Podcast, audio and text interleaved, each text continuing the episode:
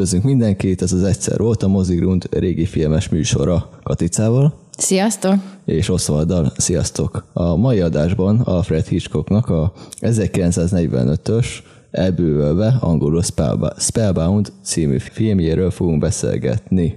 A film a pszichoanalízissel foglalkozik, ez a fő témája, ugyanis a szinopszis szerint a Green, Ma- Green Manor ef em gyógyintézet vezetője ö, nyugdíjba vonul, és az intézet vezetését egy híres fiatal pszichiáter, doktor Edwards veszi át.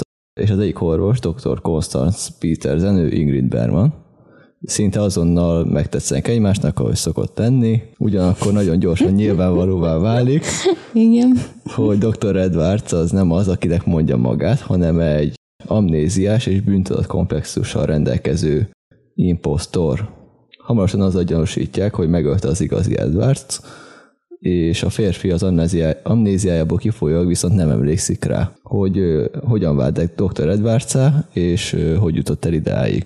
Ezután megszöknek, és doktor Petersen segít neki kideríteni, hogy mi történt az igazi igazgatóval, és ért is van a rejtélyes férfinek bűntudatkomplexusa és amnéziája. Ennek érdekében a doktornő pszichoanalízist használ, ami akkoriban, mikor a film is készült, még egy új dolognak számított. És ez az egyik első film, ami ezzel foglalkozik. Hát lehet, hogy a filmek szempontjából új dolognak számít, de a pszichológiában szerintem azért már ez egy kicsit korábban megjelent a pszichoanalízis.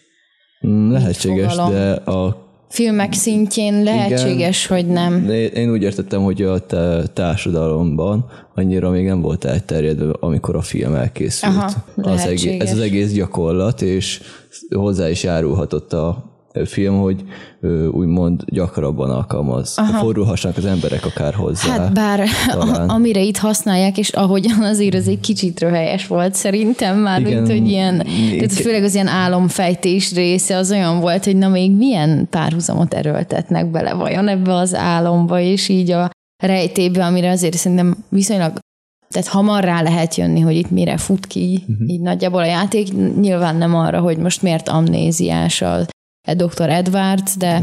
Klasszikus Hitchcock sztori, szóval egyszerű a helyzet, de egyután nagyon összesűrűsödik meg. Igen, meg így túl van le. bonyolítva. És mindeközben, na jó, nagyon sok dolog van szerintem, amiről lehet beszélni.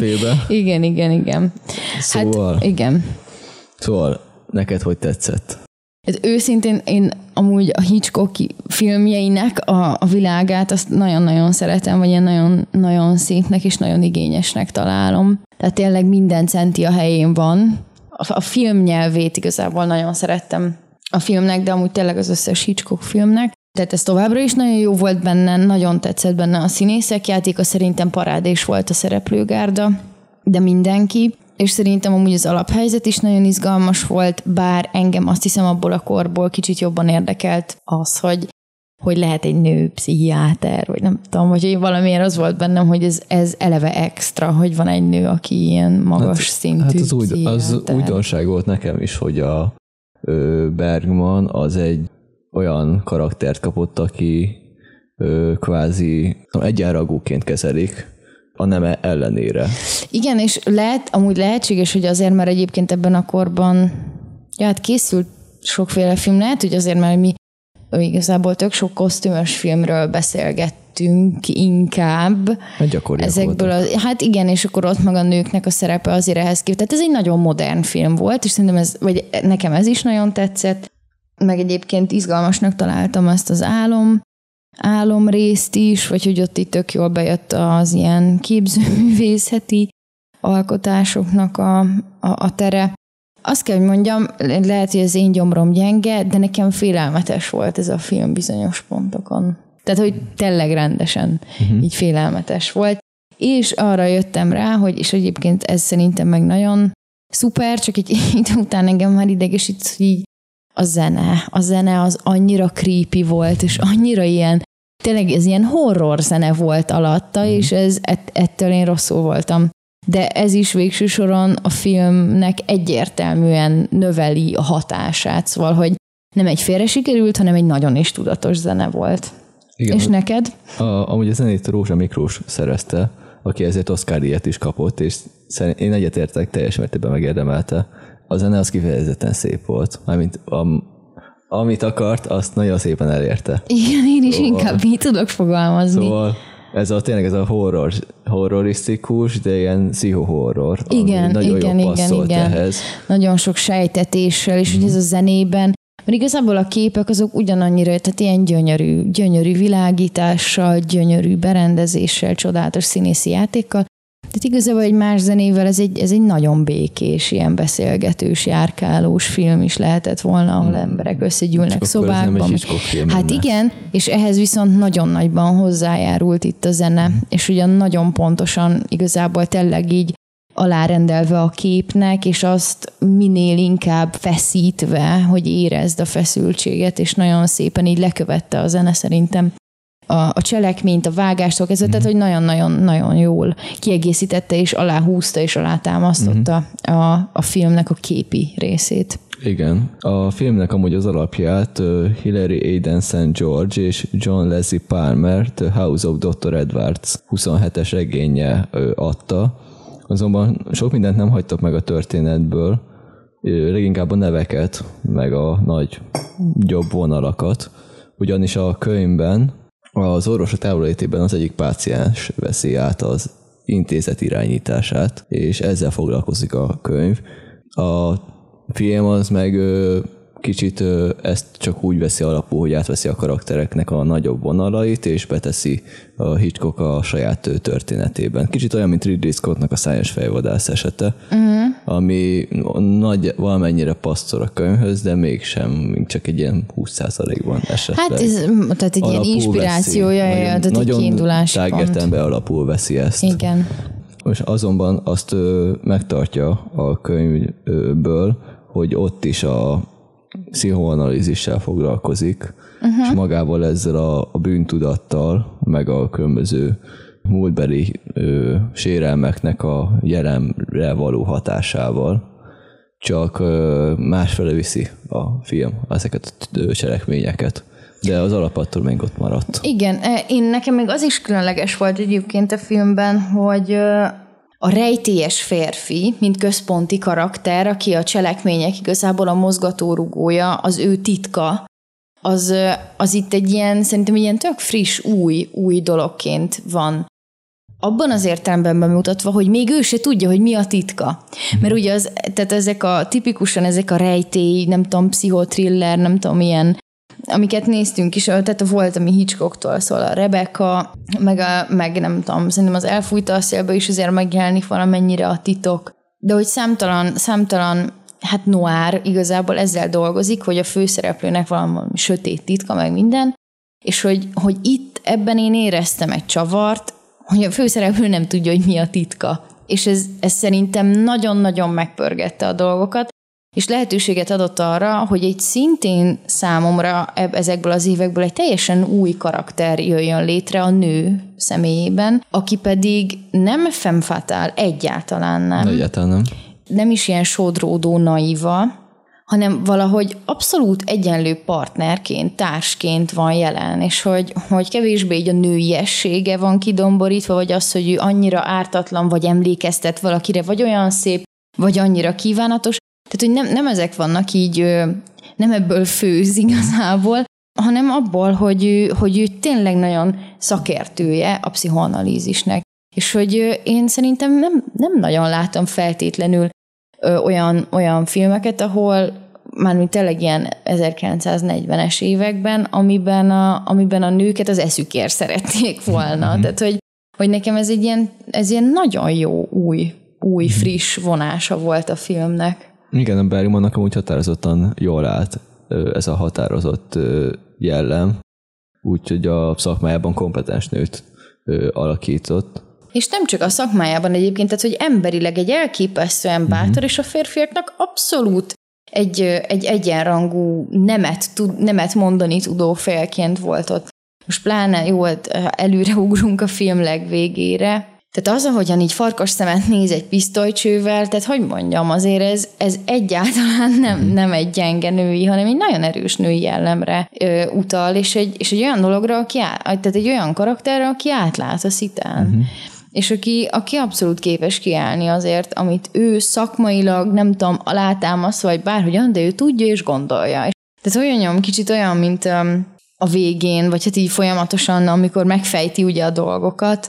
Constance így megfejti a, megfejti a dolgokat, és ezeket így artikulálja, tehát szépen mindig azért a, a film során ott vannak azok a pontok, amikor ha most elvesztetted a fonalat, itt van néhány tisztázó mondat, hogy így eddig mi derült ki, és el, még mik a kérdések. Szóval az előző így, epizódban történt. Igen, tehát ezek abszolút megvannak benne, de hogy olyan, mint tényleg, mint egy nyomozó, csak az elmében mm-hmm. nyomoz. Igen. Uh, amúgy határozottan jobban állt neki ez a szerep, mint a Gálszánkban.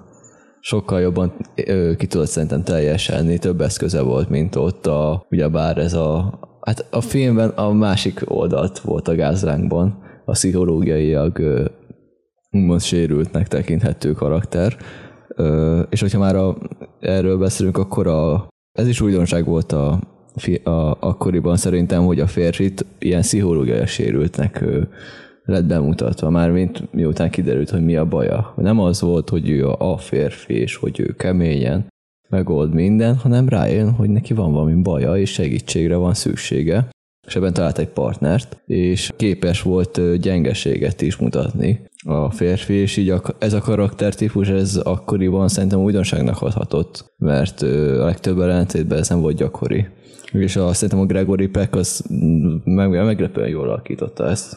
Hát én nem lepődtem meg, szerintem nagyon-nagyon passzolt hozzá a hát én mo- most, álltam vele, most állkoztam vele azt hiszem először. Én is, de attól még nagyon passzolt hozzá. Na, nagyon passzolt hozzá, tök jól hozta tényleg ezt a labilis karaktert, de nem, gyak, nem volt gyakori eddig. Ja nem, nem, nagyon persze, újnak hatott az persze. egész, hogy ott van ez a normálisnak tűnő csávó, de már tudod az elején, itt valami nincsen rendben, és hogy ezt nagyon jól ki tudta fejezni a különböző játékával a Gregory Peck.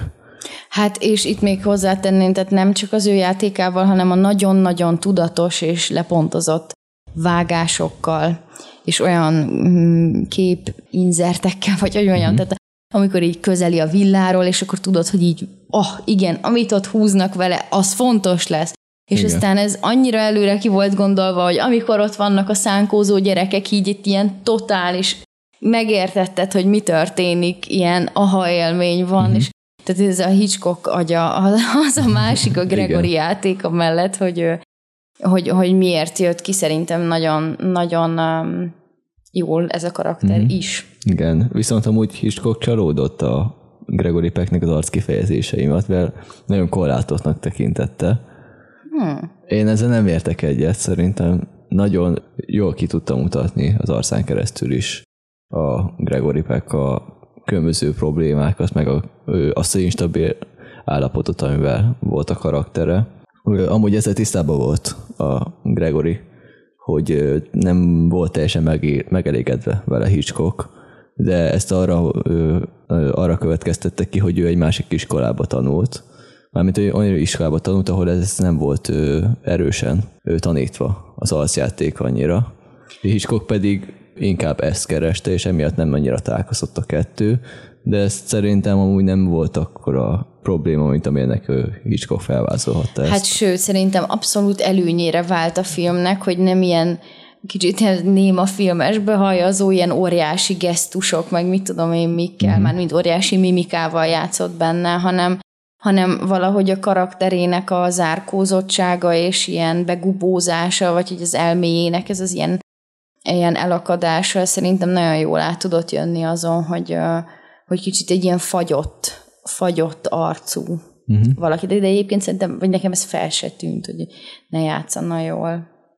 Hát én csak a, azután gondoltam erre vissza, miután olvastam ezt, hogy a Hitchcock nem volt annyira elégedett ezzel, meg ő maga is ezt érzékelte, hogy amúgy biztos jobban ki akarta Hitchcock fejezni az arcán keresztül is ezt a uh-huh. instabilitást, viszont ez a fajta korlátoltság, amit ö, látszódott a ö, Gregorin, ugyebár, hogy nem, látszód, nem volt olyan erős, igen, amit hiányzott a Hitchcock, az volt az, ami miatt viszont ez működött. Szóval igazából teljesen, elérte a célját a Hitchcock úgy, hogy nem érezte, hogy elérte a célját. Így van, mert, mert hogy És sokkal izgalmasabb egy olyan őrült, akin nem látszik, hogy az, és hmm. hogy ez erre teljesen, teljesen jó volt a színészi játék, meg minden. Igen. Az álom szekvenciát azt a Salvador Dalí készítette a díszletet hozzá, és eredetileg amúgy egy húsz perces felvételt akartak neki szánni, amiből amúgy két perc lett. Te ezt hogy érzékelted? Szerinted milyen volt? Milyenek voltak ezek a jelenetek? El, elérték azt a célt, amit a film el akart élni? Hát, én, nekem az volt az érzésem, hogy valószínűleg abban a korban ez egy ilyen nagyon, de ez is egy kicsit ilyen kísérletezős része volt a filmnek, és szerintem akkor ez ilyen extra, extrás volt, vagy nem tudom, ez egy kicsit ilyen túlvilági lények megjelennek, meg nem tudom, azok is kicsit ilyen ijesztő festmények, repülés, leesés a tetőről, szóval olyan dolgok, amik, amik technikailag egyébként nem feltétlenül lehettek volna kivitelezhetők, mm-hmm. és akkor mégis megcsinálták, vagy ilyesmi. Hát az biztos egy ilyen húzó ereje annak a résznek, hogy pont Salvador Dalí csinálta. Az a helyzet, hogy, hogy talán ez az a része, amit mivel mi már nagyon sok olyan filmet láttunk, ami, ami technikailag egyszerűen jobban meg tudták már csinálni ezeket a nem realista jeleneteket, ezért nekem, nekem azért kilógott a lóláb. De most mit mondjak rá, ötletes volt nagyon, meg, meg hogy tényleg nagyon szép volt, és, és abban a részében, hogy... Tehát valószínűleg, valószínűleg saját álomképek, meg általában ilyen álomképekből dolgoztak, és hogy mint installáció, vagy mint egy művészeti alkotás, mint egy, mint egy film performance, egy ilyen művészeti alkotás, vagy egy képzőművészettel ötvözve, szerintem, szerintem egy nagyon szép, nagyon szép volt. És én szívesen megnézném azt a húsz perces verzióját, mm-hmm. ha elkészült volna. De szerintem ez a két perc is egy olyan kis gyöngyszeme ennek a filmnek, ami, amitől, amitől elég különleges. Meg szerintem amúgy megnyitott egy kaput afelé, hogy az áramszekvenciákat tisztán is lehet mutatni, mert azelőtt a álmok inkább ilyen zavaros képekként. Hát igen, meg ilyen homály, meg ilyesmi, igen. Miközben egyébként itt így magába a témába is beleillett az, hogy, hogy amit álmodik, de mégis valóságként éli meg, mm-hmm. és elakadásokat lehet értelmezni, és így ez talán tényleg inkább a pszichoanalitikus megközelítés, hogy az álmoknak valóban jelentése van, tehát ez nem egy ilyen elmosódó valami, hanem, hanem tiszta képek, amik, amik olyan projekciók, amiket a tudatalattink kreál. Hitchcock azt mondta, hogy az egyetlen ok az volt, hogy a Dalit választotta, hogy nagyon vizuális álmokat akart elérni, mm. éles, tiszta vonásokkal, a filmnél tisztább képben pontosan. Dalí építészetének éles aspektusa, a hosszú árnyékok, a távolságok végtelensége, a perspektíva, felé konvergáló vonalak, az alaktalan arcok miatt akartam Dalit. Hitchcock így nyilatkozott, hogy mi volt az oka. Ez volt az egyik aspektus, hogy miért Dalí lett, a másik az meg a producer David O'Selznik volt, aki meg ki akarta használni Dalínak a népszerűségét, mert az az előtti évben volt a Time-nak a címlapján, oh. és azzal akarta reklámozni, amiben amúgy a Hitchcock nem egyezett bele, hogy Dalí álma néven legyen ez a film reklámozva. Ez már csak azért is visszás, mert hát végül is két perc lett belerakva igen, a közel két órás filmbe. Szóval ez így nem volt annyira pontos, de hát már akkor is... Hát ilyen marketing eszközökkel marketing, éltek, már igen, akkor igen. is, főként producerként ez azért ez ilyen kis újba kihúzott dolog volt, főként Selzniknél. Dalí kitaláltné egy meglepően furcsa dolgot is, amit nem lehetett megvalósítani, és aggódott is a Selznik a produkció miatt, hogy túlságosan elszállnak emiatt a költségek, valószínűleg emiatt is lett megvágva a húszból két percre az egész összes szekvencia. Meg szerintem az is benne volt, hogy ha túl sokat mutat ebből, akkor nem olyan könnyen értelmezhető az emberek számára ez. Főként, hogy a pszichoanalízist alkalmaznak a filmben, ami még egy, dolgo, még egy fokkal talán kevésbé volt talán vonzó az embereknek akkoriban. Hát igen, amúgy simán lehetséges, hogy a Hitchcock nagyon ügyesen nem akarta ezt tényleg elvinni ilyen Dalí álma irányba, hanem hogy hát ha, ha ő csinálja ezt az álomszekvenciát, ha nem, ez az álomszekvencia már pedig a filmet fogja szolgálni. Tehát, hogy ez önmagában, nem tudom, ha úgy csinálják meg, akkor ez lehetett volna. Tehát lehetne ezt is mutogatni, mint más ilyen elszállt mit tudom én, mondjuk Buñuelnek a ö, filmjeit, vagy ilyen kísérleti filmjeit, amiben ott együttműködtek, igen. Szóval, hogy, hogy ezek mind lehetséges verziók, de hát ez, ez, ez nem egy ilyen film alapvetően, hanem ez egy, egy, ez egy thriller, tehát ebbe, mm-hmm.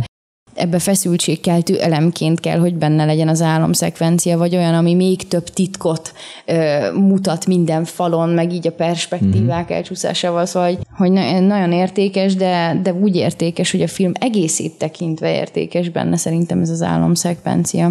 Igen, meg a Gregory Peck, a, nem ő volt szerintem inkább a főfókuszba állítva, hanem a Ingrid Bergman, és emiatt is a túl sok álomszekvencia után felborította volna azt az egyensúlyt, hogy végül is ki, kit, akar, hogy kit akarunk amúgy betenni úgymond főszereplőnek. Mert ha túlságosan a pácienssel foglalkozunk, akkor el kell menni túlságosan absztraktabb irányba. Mert hát a instabil elmállapot miatt. Hát és... persze meg, hogy így a történet szempontjából csak annyi ilyen furcsa dolgot lehetett belerakni az álomba, mint amennyit utána meg is fejtenek, mert hogy aztán vannak, tehát utána kezdődik a nyomozás kvázi, hogy elmeséli ezt az álmot, és akkor, akkor ott tudják elkezdeni lenyomozni, hogy mi történt valójában. És hogyha ez egy húsz perces álom, akkor abban annyi asszociatív elem bukkan fel, hogy, hogy utána jöhet egy negyven órás film, amikor felfejtik az egészet, és így meg, így meg azért viszonylag, tehát szerintem arányos tudott maradni. Bár így is én azt éreztem amúgy, hogy mindegy, szóval, de ezt mondtam, hogy ez nekem kicsit sántított utána a megfejtés, vagy hogy ilyen kiszámítható volt, hogy amikor elmondják az első mondatot, hogy és akkor a szemek azok a kórházi, vagy ilyen izé, intézeti, pszichiátriai intézeti értem, felügyelőknek a szemei, és akkor így, jaj, na jó, hát akkor nyilván ebbe az irányba fogják elvinni mm-hmm. az egészet, de hát ennyi erővel bár, bármerre elvihették volna.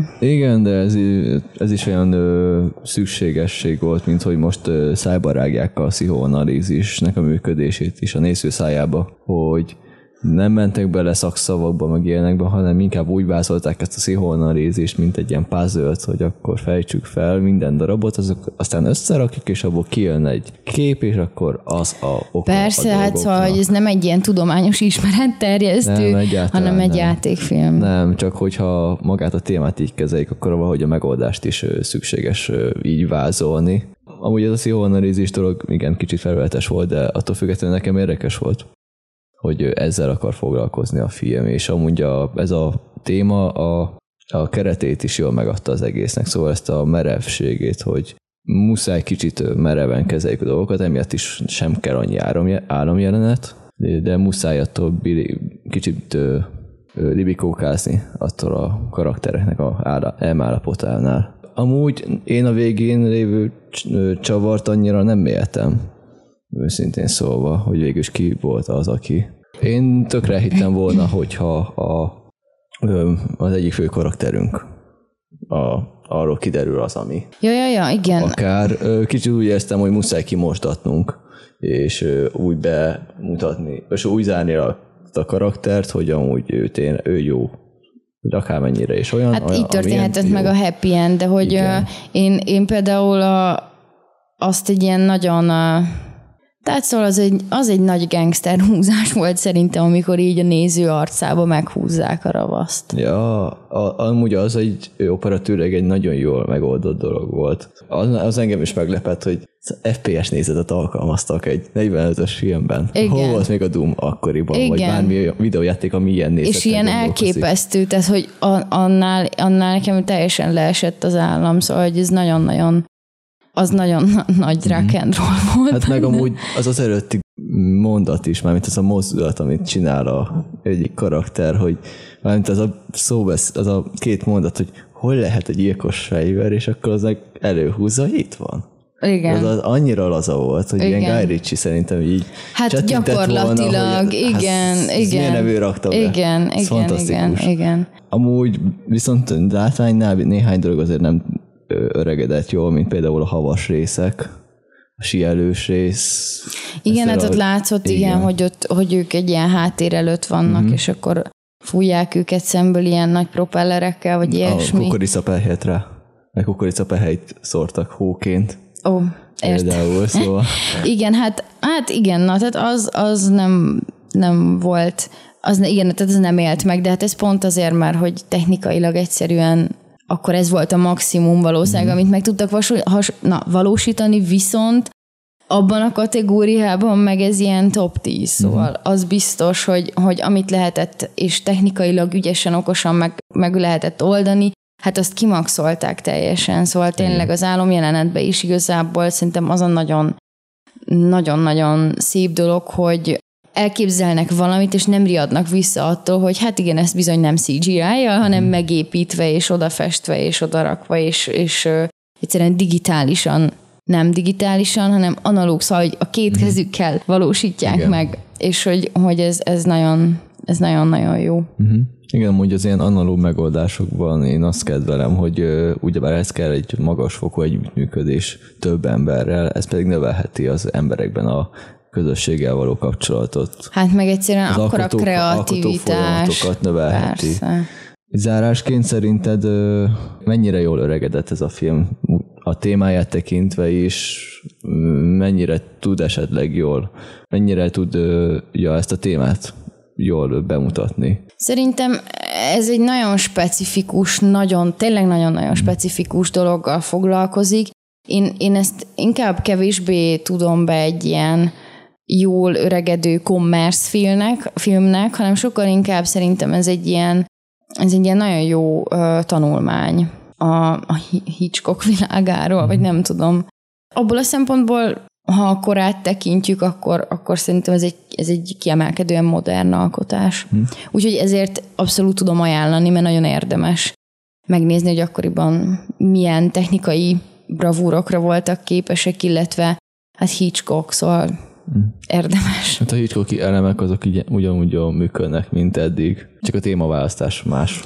Igen, meg egyébként szerintem abból a szempontból is egy nagyon-nagyon jó tanulmány, bár ez is jellemző egyébként a Hitchcock filmekre, de ebben azért, mivel Oscarral is jelölt, vagy díjazták, tehát kiemelkedően, kiemelkedően jó példa arra, hogy egy zene, egy filmzene, az hogyan tudja alátámasztani a, a cselekményt. Igen, a pszichológia érdeklődőknek mennyire ajánlod? Vagy akik nem ismerik, azoknak jobban ajánlod?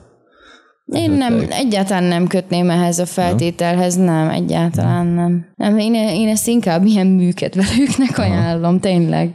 Hát a álomszekvencia miatt is amúgy a műkedvelők el lehetnek vele. Bár aki ismeri szerintem Dalita, az nem fog benne olyan sok újdonságot találni. Nem, szerintem sem. Nem, én inkább azért, mert hogy, mert hogy tényleg annyira, annyira szuperül együtt működik a, a film, mint audiovizuális, meg a, meg a cselekményen, szóval hogy így, ezek mind olyan szép együttműködésben vannak, ami, ami nagyon, de nem tudom, hát egyszerűen gyönyörködtető. És uh, utolsó gondolatként uh, negyvenhárom tizenötnél található Hitchcock kameója, ha valakit érdekel, nem mondom el, hol figyelje mindenki. Igen. Ez volt a Mozigrund egyszer volt adása Hitchcocknak a Spellbound, vagyis Elbűvölve című ezerkilencszáznegyvenötös pszichotriller? Így van. Pszichotrilleréről. Uh-huh. Itt volt velünk Katica. Sziasztok! Én Oswald voltam, és találkozunk legközelebb. Sziasztok! Ha tetszett az adás, iratkozz fel a csatornánkra, és a like vagy a dislike gombok használatával pedig fejezd ki a véleményed. Hamarosan újabb adásra jelentkezünk. Sziasztok!